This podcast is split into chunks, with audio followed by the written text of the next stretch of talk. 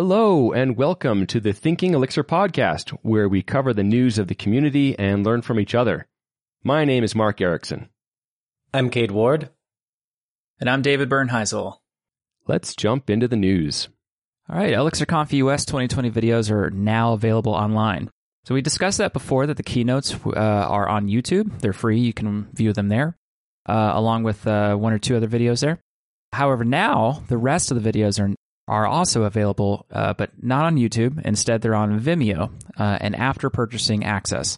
It looks like it's $100 US dollars uh, to access over 18 hours of video. We'll have a link in the show notes for you to go find those.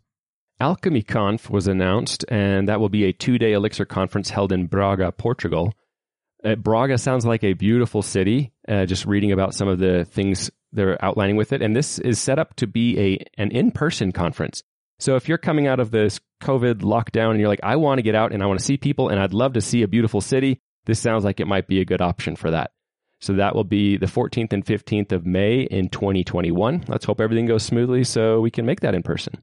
A couple of days ago, Ecto 350 RC1 was, was released. It looks like it may come out soon. This is an exciting release with parameterized type and Ecto enum support, like we have talked about on previous episodes. For more details on that, Check out our interview with Mike Binns. And the Nerves Project won the 2020 IoT Evolution Community Impact Award for Nerves Hub. So there were three different projects that were granted that kind of winning status. But it's always great to see part of the Elixir ecosystem make a splash and get wider industry recognition. So congrats to the Nerves Project. All right, Credo 1.5 uh, RC1 is out.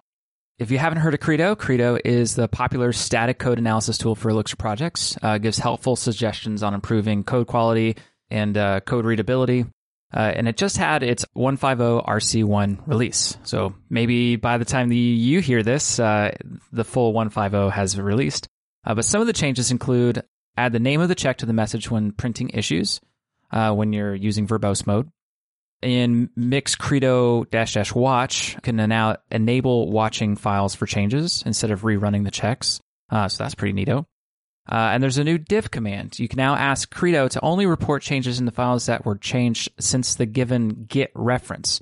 This is pretty helpful. Uh, I know that there's some comparable Ruby tools that do something along those lines. Like uh, if you're using RuboCop in Ruby, uh, RuboCop will will scan the entire code base. but if you use Pronto, Pronto will use RuboCop, but only only give you the warnings since a different Git reference. So this looks like a good Elixir equivalent here. And finally, there's a new Elixir project called Ash Framework that was announced with some uh, fanfare.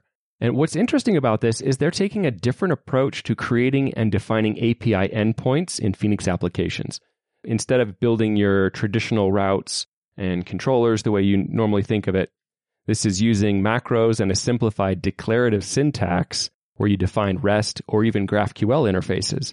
Another point that I found was interesting was the definition of a policies, which can help define access controls for what types of users can access different content. This is just an alpha release, and if nothing else, it provides an interesting point of discussion where we can start to talk about things that maybe we've been taking for granted about this is the way you do it, and to look for future progress. Well, that's it for the news. Today, we're really excited to be joined by Hugo Baruna. So, you, dear listener, might know Hugo because you follow the Elixir Radar, which is a very well loved, long standing kind of contribution in the community around uh, what's going on, news and, and different events and things in the community. And Hugo, we're glad to have you here. Welcome to the show. Thank you, folks. Thanks. I'm, I'm really excited to be here too and talk about Elixir Radar and everything. That's great. All right. So first, Hugo, I'd love to hear maybe a little bit more about you. Just kind of tell us about yourself, where you live, what kind of work you do. As you said, my name is Hugo Barona, and um, I'm Brazilian. I live in Brazil. I was born here, and I live in São Paulo. I also was one of the co-founders of Plataformatec, the company where Elixir was created. I co-founded a company 11 years ago together with Jose Valim uh, creative elixir, and two other friends from college.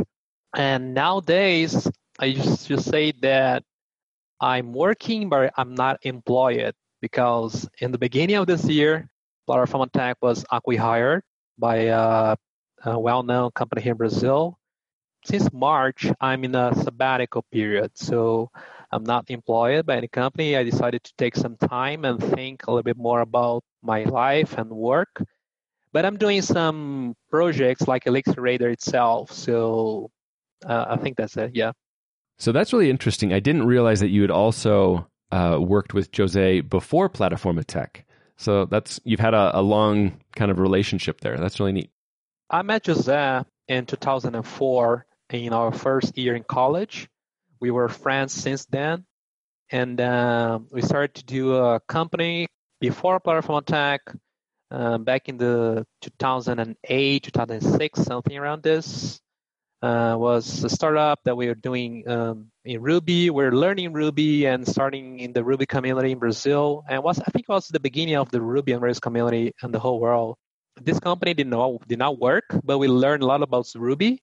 So we decided to start a consultancy specialized in Ruby back 2009, and this was Plataformatec, and we got really active in the Ruby community. And later, a few years later, we started Elixir and here we are talking about it.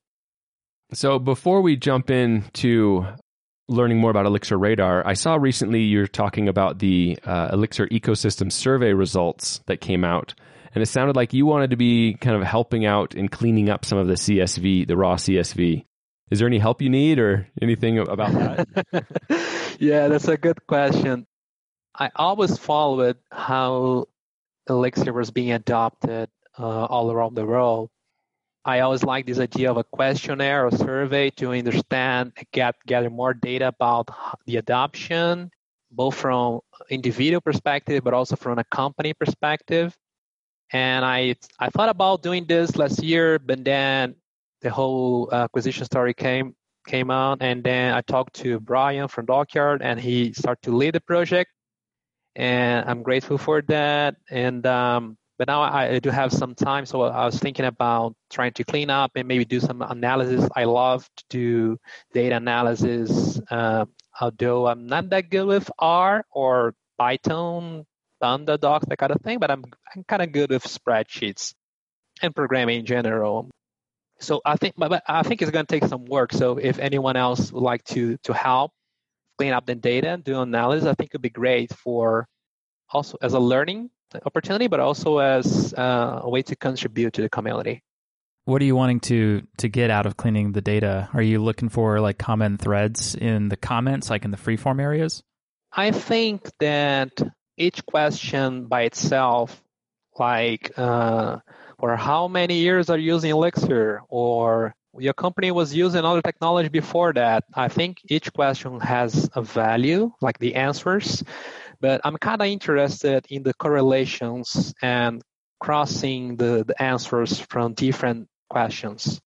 So trying to understand if there's some pattern, like lots of the answers came from people that say they, they were senior engineers. So maybe we can do some hypothesis around that. Maybe Elixir is more appealing for people that already has experience in other programming languages before.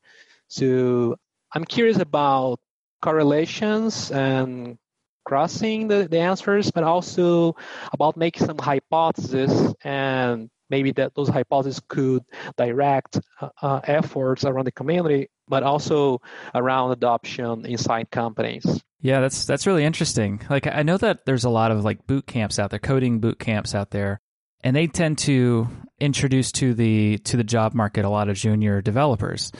And so a lot of junior developers will know basically what those boot camps will teach. And that primarily is uh, Ruby on Rails. That was a boot camp around, around Durham that, that was really popular.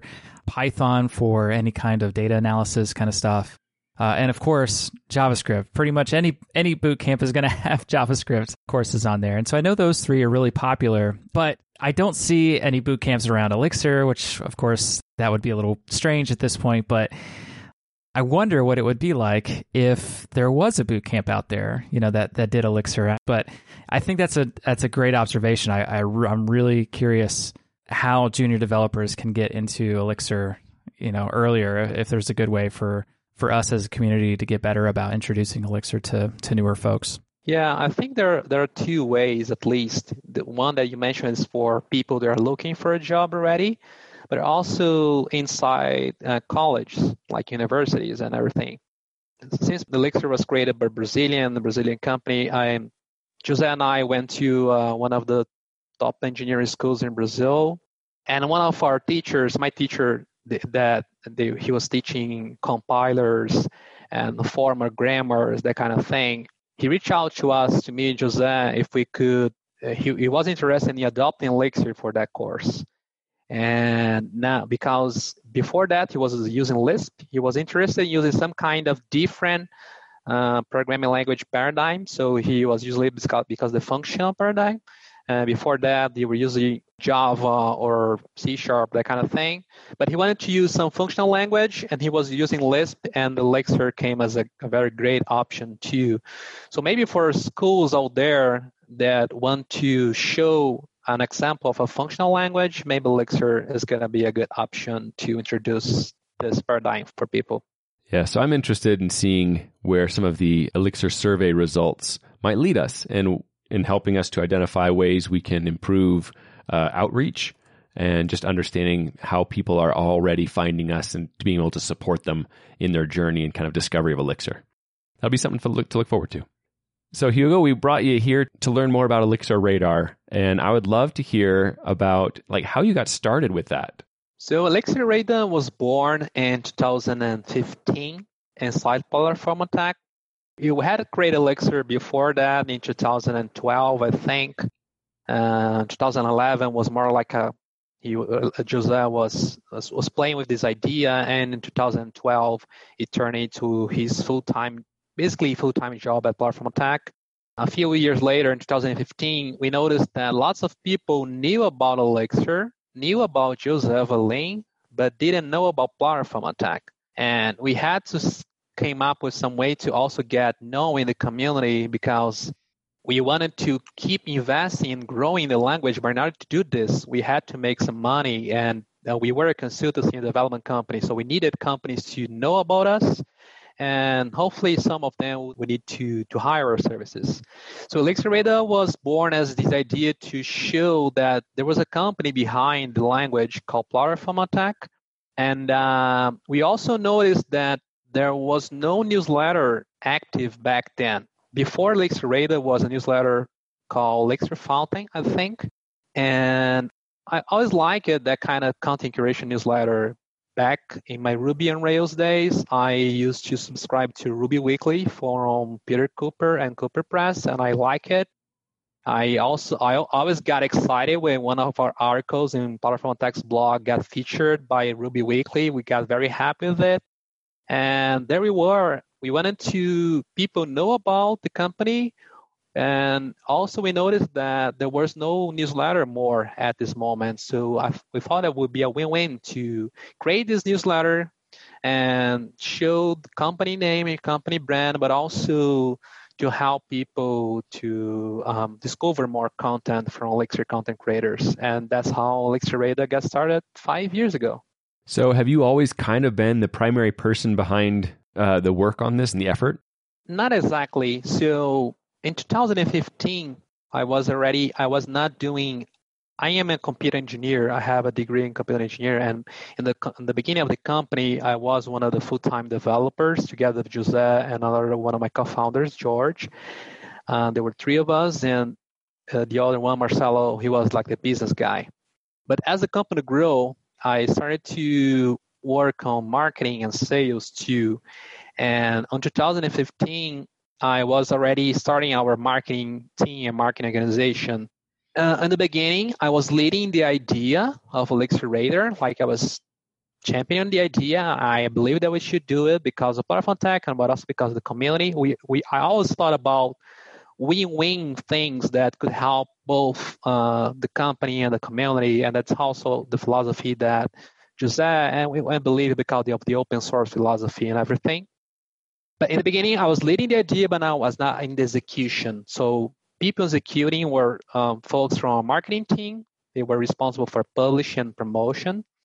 And people from an engineering team who were responsible for the content curation.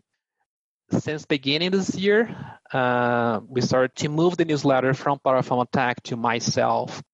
And now I I am the only person doing everything like promotion, publishing, content curation, and also on other areas that I'm exploring around Elixir Radar.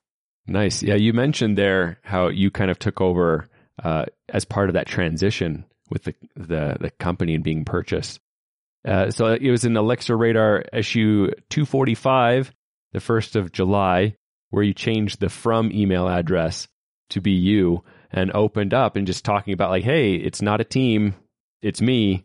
Uh, I'm just curious about how you experienced that. How how was that received by the community? That was an interesting move. It's like a was a small change, but was very symbolic to my to me Fortunately, I got some good feedback. So I changed the from email address. Before was I think team at elixirradar.com and now it's hugo at elixirradar.com. It's easier now for people to just reply to the email and give me some feedback, comment if they like or not. But I was fortunate to receive a couple dozen feedbacks from people um, like cheering up and saying, "Hey, this is good. Congrats! Uh, I like Elixir. Thanks for your work and everything." So I, I got really happy actually about this. I'm glad to hear that you got a good response when you kind of said, "Hey, it's me, it's Hugo. I'm one person behind this now." I'm just wondering how that changed things for you, and did it change anything? Yeah, I think that there was some change more in a emotional level than in a rational one it's, it's actually it's just one way for me to practice some of my beliefs around work as I'm diving into myself around this sabbatical. But basically now there's just me. It's I don't have an entity beside between me and the reader, so it's more personal. Like I don't know, maybe uh, so if it's good and people like it, that's great because oh, I'm get happy. But people people don't like it, they just complain directly to me. So it's Hugo's fault, now not not a company. That's kind of risky because you don't have this one this entity like protecting you, but it's something that I'm trying to embrace more and more. It's something that, that I'm believing more and more. It's like I'm calling this humanized work, like uh, just a person talking to another person. There's no there's no company, you know, even big companies, there's there's no living entity. There's just people. So I just thought maybe I should just show that I'm a person, and you folk that is is just another person, and and we can chat. We can, I can get happy. I can get sad, and and I I want to treat you like a person, and hopefully I want you treat me like a person too. I'm a big fan of uh, personal branding like that and sh- shifting the conversation to be more conversational, you know, not not so much of a, you know, uh, just dis- disseminating information, you know, robotic kind of thing. Um, so yeah, I've I've enjoyed it. You know, I've I've enjoyed uh, Elixir Radar, you know, being more personal. I think, uh, yeah, I, I mean, I I knew your name out in the community before. Um, but I, I never really got to know you. And so Elixir Radar was really the first place that I got to actually see you and, and meet, you know, meet you. And, and hopefully other, other listeners of this podcast will now get to know you even more for listening to this episode. But I, yeah, I, I think it's been a really good change. I agree. It's a good idea. I think uh, to to even if you're like a one man, one person consultancy, uh, you know, lots of times you'll see branding on the website would say like, "We believe in this. We do this." You know, it's like, well, it's just you, right? It, there's no big other faceless team kind of thing. It's like it's just one person. Like, just it it, it is quite a bit more vulnerable, like you say, because if someone's not happy with something and they tell you, then it's like, oh well, you can take it personally. So it, it's a there's a balance there, but I think there's I think there's people can feel they can connect with you better when they know, oh, I'm talking with one person. And the voice that you're writing in, the way you word things, you know, that's you. It doesn't have to be like this PR speak kind of thing. One of my beliefs behind this is like no one can be better than you than yourself. So if you show up as as an individual and with your personality, that's great. Uh, people ask me, hey, why should I subscribe to Elixir Radar and not Elixir Weekly, which is also a very good newsletter? and I say, oh, if the content's very similar, if you like me, maybe you should subscribe to Elixir Radar. If not, okay, you should subscribe to to Elixir Weekly from Rene, which, which is also very good newsletter. But I try to make it a little bit more personal so people can feel that we are connecting. Like this is the idea of community, right? People helping each other and doing some kind of exchanges. And so, yeah. So uh, shifting to logistics, um, a little bit. How, how, do you find the articles and talks and content for, for the newsletter then? Uh, because I, I know how Elixir status works and Elixir Weekly, presumably, you know, you people, anybody really just logs into their system and basically tweets from, from their system. And, uh, and then they, I guess they collect it, uh, into the newsletter, uh, at some point. So there's a little bit of, uh, I assume there's a little bit of, of, uh, of editing going on there, right? Um, so, but but what what do you do? What's your flow? How do you find this stuff? I use a few different sources to find content and then curate the ones that I like the most. I subscribe to almost a thousand RSS uh, feeds from different blogs around the community. So basically, everyone that I chose to feature on the newsletter, I subscribe to their blog to keep uh, receiving content from them and so that's one of the main sources. I had to start paying a feed reader for that because um, there's a limit to what you can subscribe to uh, in free um, free feed readers. But also Elixir, the Elixir Reddit, I, I use it to find content. Elixir forum, tweets with the my Elixir status hashtag and content that is sent to me directly through email. I invite people to send me content to the newsletter too. I don't have a system like Elixir Status. Um, I thought about doing this, but I don't know. I, I don't think it's needed. There are lots of different sources out there. But I suggest people to send me the links from their content, articles, and videos and everything. You know, people think of uh, like trying to juice their SEO with Google. It's like, okay, if I use these right keywords, then they'll find me. Because like like you had mentioned, when you would have a Ruby Weekly feature a blog post, like you feel great. You're like, ah, people are going to see what I'm doing. I'm trying to make a difference. I'm trying to reach people. I guess that's part of it. Is like, you know, maybe you've answered some of it right there. Is like, how can I, if I feel like I'm I'm I'm wanting to share, I'm wanting to reach people, I'm wanting to expand uh, my you know the potential influence I have to help people. You know, it sounds like you're saying, hey, feel free to uh, email me to let me know as one option. Otherwise, you know, using the My Elixir status, using uh, posting it, uh, posting about it other places like uh, Elixir subreddit or uh, Elixir forum. What's the best one for you? Like, what is the one where you're most likely to pick up new content that you're not already following? Uh, if the person want to make sure that I'm gonna gonna see it, please send me through email. And also another tip that I, after reading lots, lots of different articles and investing the time to curate it, and I I ask people to to insert the meta tag, the, that description meta tag in the HTML. It helps me to understand what the article is about, and also when doing the, the curation if the person want to, want to be sure that I'm going to look at, please send me through email, and please also add uh, meta tag description. If I understand, like, is that like the the summarized way that they would want that to be presented, like the the little summary of? Yeah, exactly. It's uh, you know, I, I subscribe to more than almost 1,000 feet uh, of different blogs, and there's not a, a thousand new articles every week, but at least 20 or 30 and as the community grows it's going to be more challenging for people like me doing that kind of thing. I'm already investing like for this curation part. I separated something around two to three hours every monday morning. As i keep continuing this i'm going to have to find some ways to i don't know make it more efficient. I don't know and adding a meta tag, uh, the description with a summarized version of the article helps to do the curation. So speaking of community engagement, you know, you and I, Hugo, actually collaborated on a on a blog post as well, and I was really curious. I, I had totally redone my blog, into Phoenix Live View. I, I, I totally dumped Google Analytics and I got plausible uh, going and um, for for just tracking hits. That's pretty much it. And you found the blog post somehow, so I guess you subscribed to my my feed. So thank you. Um, and it was pretty cool seeing seeing the traffic. By far, by the way, by far my my biggest source of traffic to my blog is is Elixir Radar even way more than Google, at least two times more than than just natural organic search results um, to my blog.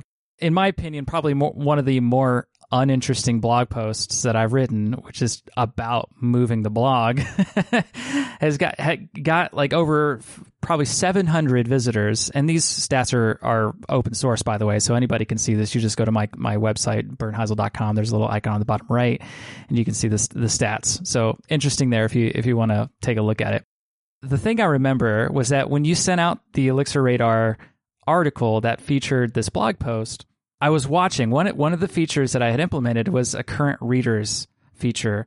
So I could see with Phoenix Live View and PubSub just like counting how many concurrent readers there were on the on the page. I'd never known that information before. And so as soon as you sent it out, like immediately, and I just happened to be at the computer when this this happened uh, you know, there's there's like 30 or so folks that just instantaneously uh, clicked on the link. Um, and then all through the week, you know, hit, hits up to around 700, 750, which was great. You know, for my little old blog, I don't usually see that kind of traffic. I thought that was that was really that was a really good example of like the difference between connecting with your audience, right? And you and me, we had actually tweeted at each other back and forth, and you know, engaged with each other for probably one of the first times and that personal touch really means you know a lot to folks. And and with everybody writing blog posts sometimes it feels like you're just speaking into the void you know? And so having any kind of community feedback is just so fulfilling you know? Like like I've I've actually done something somebody's actually hearing what I'm saying you know and and validating it. Um, so I really appreciate the work that you've you've done there. Um, and it was really interesting um, to seeing the stats too on the other side of that you know the instantaneous response and then the the the trickle of folks all all through the week as they're getting the as they're getting the the issue.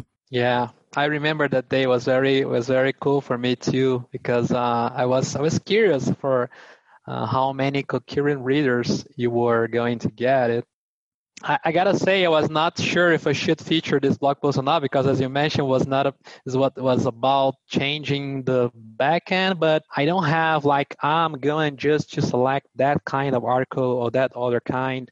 It just it's it's about Elixir in some way, and uh, if I think it's if I like it, if it's gonna be it's valuable in some way for the the the audience, I choose to feature it.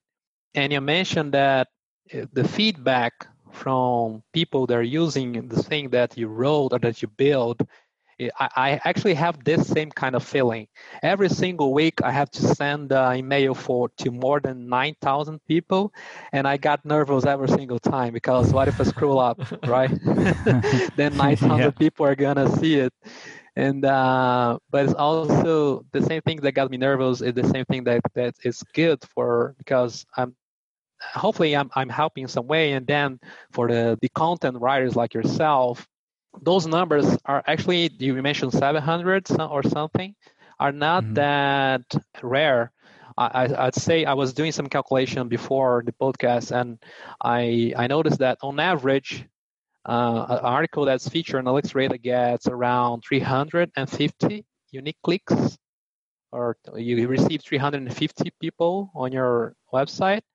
Mm-hmm. But the whole range comes from 120 to 1,100 people that uh, can go to your website. So I think that's cool. Yeah, I, I, I mentioned that before Elixir Radar, I was writing at our Plataformatec blog, and every time that we, we were featured in Ruby Weekly and we got fill, uh, it was very exciting because we got lots of people reading it and it just felt good. Yeah. I, I think the, the peak concurrent readers that I saw uh, was around 50, 50 concurrent readers, which is like mind blowing to me. and it's interesting you know, when we say clicks or concurrent, it sometimes doesn't click, but when you think in people, like imagine a room with 50 people or 300 people, like it's lots of people. Yeah, yeah. All right. Well, getting off my blog for a second, let's. I, I want to ch- turn back to the community uh, again. Um, so, so you've been doing this a, a really long time. You you've been observing the Elixir community grow and develop. Tell me what some observations you've you've had, you know, of the community. What the content that you've been reading. You, you know, do you feel like things getting more mature? Do you feel like the uh, the audience is is more knowledgeable? You know, what kinds of things have you seen? I think my perspective also got some information before Elixir Radar because since Elixir was started at Plataformatec in 2012 and we wanted to grow we and we want actually to grow not as a single company effort but as a community effort we saw Plataformatec as just one piece of the whole community and was designed in this way since the beginning I also has this point of view as someone who was working in marketing and sales besides engineering. And I've seen along those years talking to companies using Elixir, and I'm gonna say I'm gonna talk about more about companies. Talking to companies or to our clients, I saw at least three different waves. Like the first one was companies were adopting Elixir, but just as a small thing, like for a microservice, and they were not born with Elixir before. They were using probably Ruby or Node or Python. And then they started to do Elixir, but it didn't grow. Was they usually they continue to use it, but as a small experiment, there's a service there. Usually it doesn't go down, it works perfectly, and that's okay for them. But then there comes the second wave of companies that start to experiment with Elixir, and because of the feedback and like they, they like it, and they decided to make Elixir one of their main technologies. And I've seen more and more companies doing this. Like Elixir is like one of our, not the main technology, but one of the main technologies. So one example that was actually one of our former clients was the Real Real. We recorded uh, a video with their CTO, uh, with Joseph Evelyn, interviewed him, talking about the adoption there. And the real, real thing was using Ruby before it, and they started to speak, experiment with Elixir, and then Elixir grow. There are lots of other different different examples. I think companies like Podium or Divvy. Then there's this new wave of companies. I'm calling this the third wave, which are companies that were born using Elixir, and I think that's kind of interesting. Uh, they were born and using Elixir, and Elixir is one of their main technologies or the main one, like Brex, the fintech company. So I've seen those different waves of adoption, and I'm getting more and more interested about this. As more companies get created, I think there's this chance of Elixir being adopted since the beginning. And um, it's interesting to talk about this because there are different implications. So there's a way for companies who are using a technology like Ruby before to start using Elixir, which are different motivations or different challenge for a company who was born uh, using Elixir. Those are like the three different waves that I've seen in Elixir adoption inside companies. And from a developer's perspective, I think it's just natural that we have more and more people who are experienced with it and I think that's important because companies usually when they post a job listing, we have a, a job board too on Elixir Radar. So I've seen dozens of different job listings uh, for Elixir um, postings. And sometimes they're looking for people who have like two, three, four years of experience with it. And uh, just a funny story there. Uh, there was this company uh, a few years ago, hey, I'm looking for a Elixir engineer who has six years of experience. And I say, hey, I'm sorry, but it's just one guy. His name is Jose Valim. He's already employed in my company. and uh, so it, it's just natural that uh, as the years go by, we have more people with experience, but we still need companies who who hire people to, to like to train, help themselves to to get started and get experience with it. Yeah, that's some of the things that I, that I've been seeing. So another thing I've noticed is maybe it's because Plataformatec was outside of the United States. It was, you know, in Brazil, uh, and that's where kind of Elixir was born. But the Elixir community feels globally very diverse.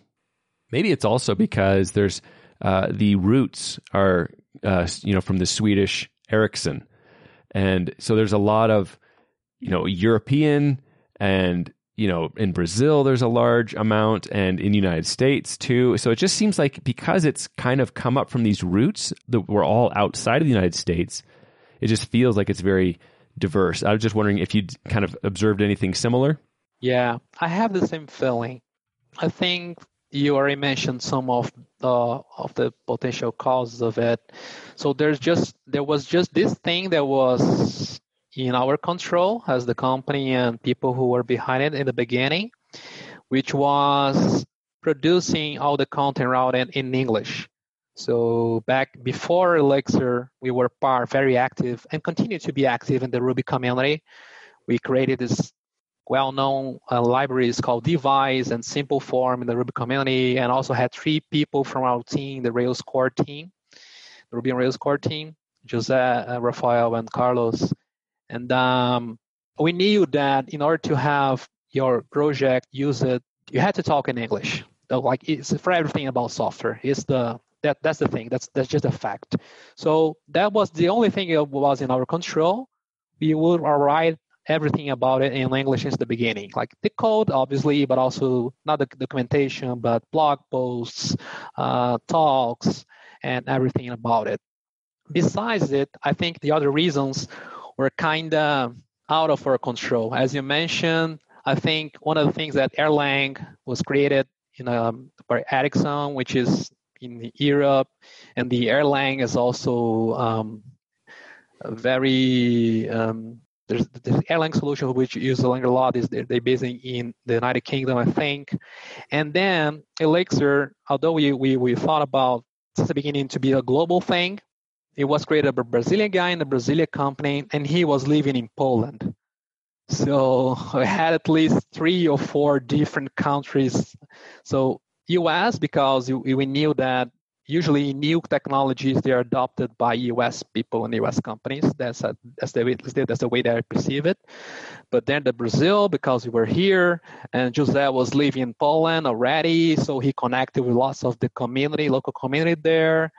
And then there's the roots with Erlang. So uh, that was kind of interesting because that was one of our desires to have something that would be used all around the world some by chance, some by design. So that's my feeling too. It feels kind of a global community.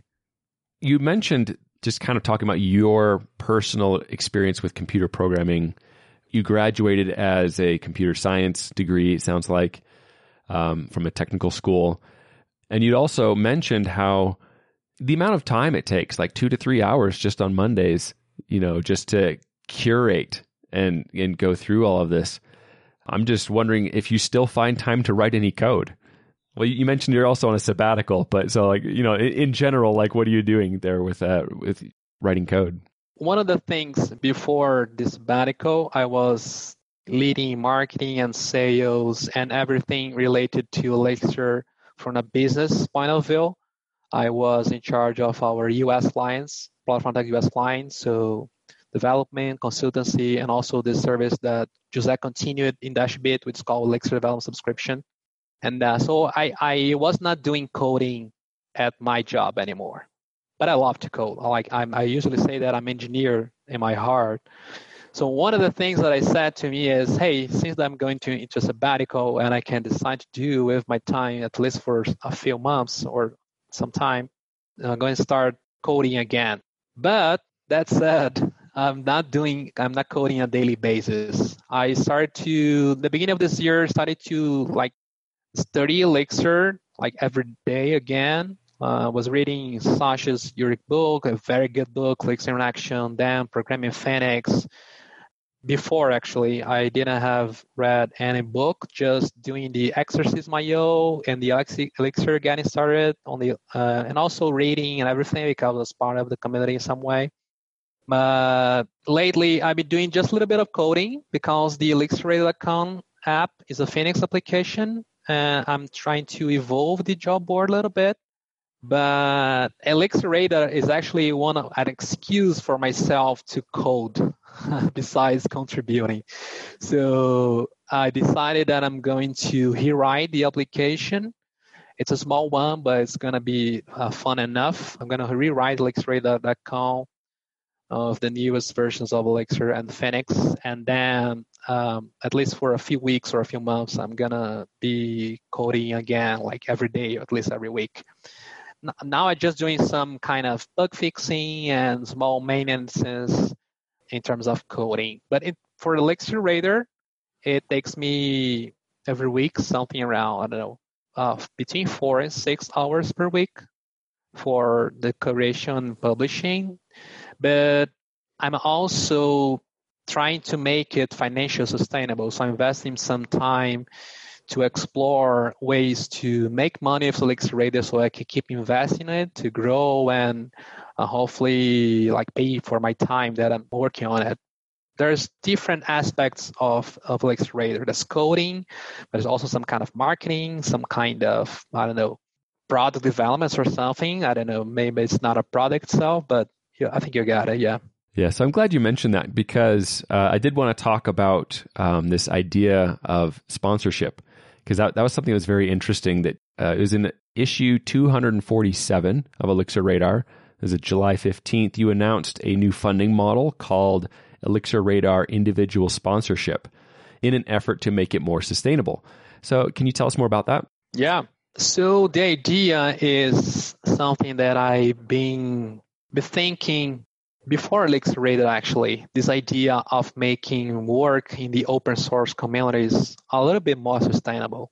So financial sustainability is important to me, not just because of the Elixir Radar, but because of open source in general. And the idea is basically, uh, in addition to volunteer work, people doing uh, work for free and for passion, I think that's awesome and I appreciate it. I think we as open source communities can also benefit from work that is paid for people that are doing this because they're being paid for that, not because just they, they want to do it uh, in their own free time. I got inspired by this blog post from a guy that uh, I don't remember his name, but I think he's the guy from be, behind a, a, project called Livewire.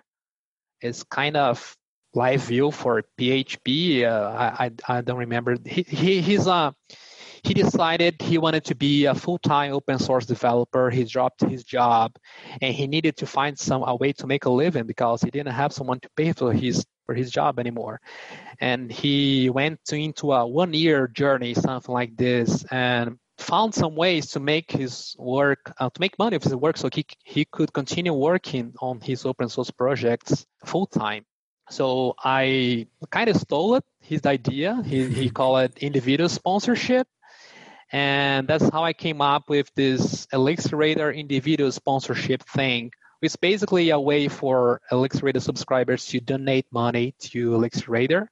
And that was it. I wanted to experiment that because of different different perspectives. Because one is I think there has to be ways for individuals to keep working in open source. And when I say open source, it's mostly open source code but there's more in the open source communities besides code. Like this, this podcast, an example actually. So podcasts, newsletters, I don't know, event organizers, content creators. So the lots of different work that people are doing because they love it, and I think that's awesome. Uh, it probably talks to some human basic need. People need to to feel they're loved, to feel they're secure, they say also they need to feel they belong. And i think open source work talks to this human need to feel that people need to feel they belong to some group. And also they, they need to feel that they have something of worth to contribute to the group. So open source work is a, is a very good way to do that. But i think depending on this only uh, it's is maybe it's not that sustainable so in addition to volunteer work, I think it's important to have some kind of commercial paid, I don't know, work. And I've seen it. I've seen a difference because at Plataformatec, we had one person doing full-time open source work since almost the beginning. We were 20 people or something in 12. I don't know. And Jose, we decided that Jose could be could invest 100% of his time doing this. And because of this, he was being paid for for this and other he was doing some consulting too but lots of his time was open source because of this we built lots of different projects like Devise and Simple Form in contribution with other employees from Plataformatec that were doing this in their free time and also between client projects. So Rails 3 came came about because of this too. Uh, not, not only ourselves, but we, did, we had our part. And then Elixir.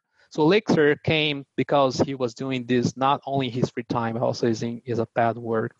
And we wanted to have more people working in Elixir open source, but we couldn't afford it. Later, I think 2018 or 2019, I think 2018, we came up with this idea with Elixir Development Subscription, which is a service that is now being um, done by Dashbit, Jose Valim's new company. And basically the idea is, hey, how we can make money and then we can take that money and invest most of it in open source. So the Elixir Development Subscription was a service by Plataformatec and now Dashbit, which most of the money goes back into development and open source development. So we have like we had consulting clients was a subscription, uh, like a support service, and because of this, now we could afford to hire two more people to work on open source, not just Jose. Uh, Wojtek, the guy that they, they later created MyXQL, and then Marlus, who created Broadway. So, you know, I saw this when you have some way to make have a virtual cycle you make money and then you invest more in open source and then the things grow so because all of that i thought hey can i make money with Elixir Radar and make sure that we continue and that after i don't know months or years i won't burn out because I, I maybe can separate some time to to continue investing it. And that's how I came up this idea of the Elixir Radar individual sponsorship. And later, um, I'm now exploring also with company sponsorships and paid uh, job listings. I do want to make sure that people are aware that uh, Radar does have job listings, and you did mention that. And I was always wondering, like, huh, it looks like it's free to list a job here you could charge some money, you know, because like you know, headhunters, you know, they will, you know, just for finding people, they're charging thousands of dollars. I do think that would be a great option as an additional arm of uh, being able to support that. But uh, yeah, so I'm glad to hear you mention that as something that you're also looking into. So I'm curious though, what has the reception been like? You mentioned you you kind of came out and said, "Hey, I'm looking to do this." Uh, what's that been like? Most of the feedback that I got was good but I also got some bad feedback. Bad, not not because the feedback itself was bad, but people that didn't like it. Mm-hmm. Also, I'm learning. This is the first time that I'm doing a newsletter that has some kind of making money way to support it. So I'm also doing some changes. I appreciate the feedback. Like I value this being personal thing, so I started to start a little bit of, a little bit of text in the beginning of the newsletter but then I found out, huh, this line looks good because people, I think they they're more interested in the articles than why I'm writing as an individual. So I started to put this in the bottom, and maybe I'm gonna remove it to its own blog. So the feedback from people that didn't like it, uh, it's good because it makes me reflect and do some changes. But I also got lots of great feedback. People that think that it's important to make work in different aspects of open source community sustainable. So yeah, it was mixed. Most of it was good. And the ones that from people that didn't like it, then some people decided even to unsubscribe to this letter because I don't know, they think this is bad because you don't have you can't mix money with open source or something. There's this line of thought that, that I understand. I just that's not not the way that I think at least. But I think that's okay because we have, um, there was this person that, ah, I don't like what you do. This is not ethical. And I, okay, thank you for your feedback. That's, uh, I appreciate it. But hey, it's, you have other options too. There's this great newsletter and hopefully they, they're better for what you're looking for. So it's an exercise in vulnerability for me. It's I, am seeing Elixir Radar uh, not just a thing that, that can be useful for the community, but it's part of my sabbatical. Um, one of the things I'm doing in my sabbatical is to delve in myself and doing some kind of self-reflection to being able to articulate my values, and one of them is being authentic and transparent. And I'm trying to show this in my work. And sometimes people like they don't like to see what's really behind those things. So, you know, hey, that's okay. But but when when they like it, it's good because hey, this is you, this is your work. So the feedback's good, uh, and I'm learning with it, and I'm changing some things as I as I get it. Well, that's what's nice about it being a weekly thing is you can just kind of like tweak it and experiment with it, and you know, just uh, there's always the next one. Just it keeps coming. Same with podcasts, right? We're just trying to like, well, what, what if we do this? We'll see. So yeah, it's a it's a process, right? Yeah. Well, I appreciate all of the effort and contribution that you've created to the Elixir community over these years. And I've benefited personally just as a consumer of the the data and the information and what you're putting together and all that content.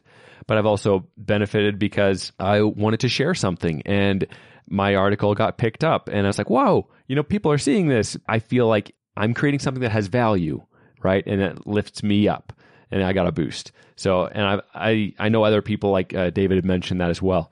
So I appreciate your efforts and I really do hope you can figure out a great way to have sustainability, right? Without saying, well, I have to have a job and I just do this other thing that takes a significant amount of time and over time you, you begin to resent it, right? I know the whole discussion about sustainability and open source, it's a, a lot of people are trying to figure that out. And I don't know I don't know a good answer right now. And hopefully we do find one. And I appreciate your efforts in trying to figure what that out and what that looks like for you. So appreciate that. Yeah, thank you. Thank you for inviting me and uh, for the opportunity to talk about myself, about Elixir Radar, about my thoughts, and looking forward to to keep contributing to being part of the community. Great. Well, if people want to follow you or uh, what you're doing and what you're working on, what's the best way to do that? I think the best way to do this is to it's make, make kind of some weird because usually people say, hey, you could go to my Twitter profile, Hugo Baraúna, and follow me. But uh, I decided that the content there is going to be in Portuguese. So it's not uh, well suitable for global audience. If you like to follow the work I'm doing, that's for the whole world. It's, it's elixirradar.com or uh, subscribe to the newsletter or uh, Elixir Radar at Twitter. And also, I'm starting to write more at medium.com slash Radar. I'm starting to think about it doing the behind the scenes of Elixir in Medium in a blog instead of Elixir newsletter itself. So those three channels, the newsletter, the Twitter, and the blog. Nice. And we'll have to have links to all that in the show notes. Well, that's all the time we have for today. Thank you for listening, and we hope you'll join us next time on Thinking Elixir.